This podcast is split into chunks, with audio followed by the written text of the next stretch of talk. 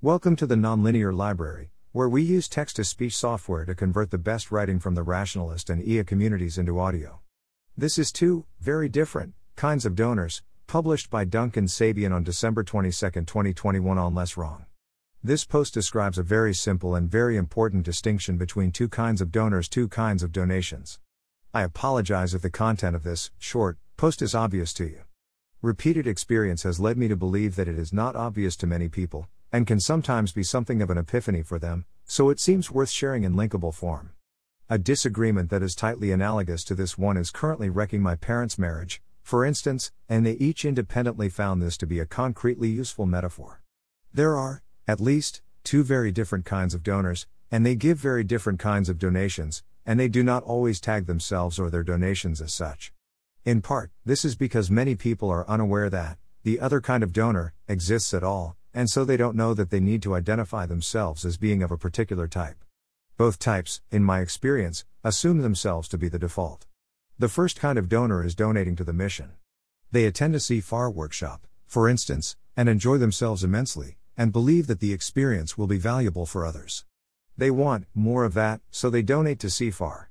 Whether they say so explicitly or not, they are donating to cause more of that. They believe and expect that their money will be used in ways which are legibly about causing more of that. Thus, while they may not actually earmark their donation in any particular way, if CFAR's books were to become public, they would expect to see expenditures like venue costs, food and catering costs, subsidies for promising workshop attendees, salaries for instructors and other staff, continuing education for instructors and researchers, for example, conference fees, program tuition, travel expenses directly related to such, staff retreats, for curriculum development. I call these donors legibles. The second kind of donor is donating to an agent. They attend a CFAR workshop, for instance, and enjoy themselves immensely, and believe that the experience will be valuable for others. They think to themselves the people who caused this to happen are doing something good in the world. I want to see more stuff like this. I want to unlock these people, so that they are free to pursue their ambitions. Whether they say so explicitly or not, they are delegating. They believe and expect that the people they've given money to will be better at using that money than they would themselves, at least for those particular marginal dollars. They have no particular expectations about how their money will be spent. I call these donors patrons. Imagine that for some reason, an organization like CFAR uses donor dollars to purchase 50 rubber dildos. This example is deliberately chosen to be a specific kind of outrageous. To be clear, nothing like this ever happened with CFAR money to the best of my knowledge. This is a hypothetical and I'm using CFAR as my example org simply because I worked there and learned about the distinction between different kinds of donors while working there. Legibles, if they discover this fact, will be shocked. They may very well feel personally betrayed. They may demand an investigation, and in their culture they are entirely correct to do so.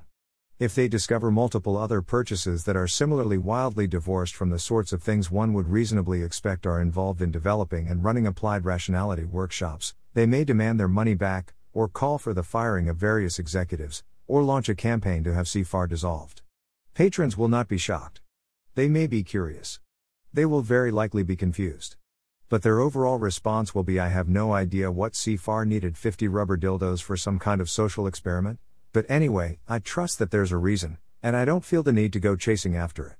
They might lose this faith if it later turns out that they hear the reason, and it doesn't make sense after the fact, especially if this happens three or four times. But even then, they will tend to simply stop donating money, as opposed to feeling actively betrayed and wanting some form of restitution. Their starting from a prior of this money will be well spent by virtue of the fact that the person spending it is wise and reasonable in the ways I care about. They expect every bit as much responsibility as the first donor, but they do not expect legibility.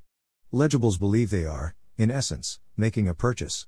Turning dollars into CFAR workshops, or rationality essays written, or birds saved from oil spills, or doctors paid to cure diabetes. Patrons believe they are making an investment. They are gambling, in the same way that one gambles when one puts money into a small tech startup.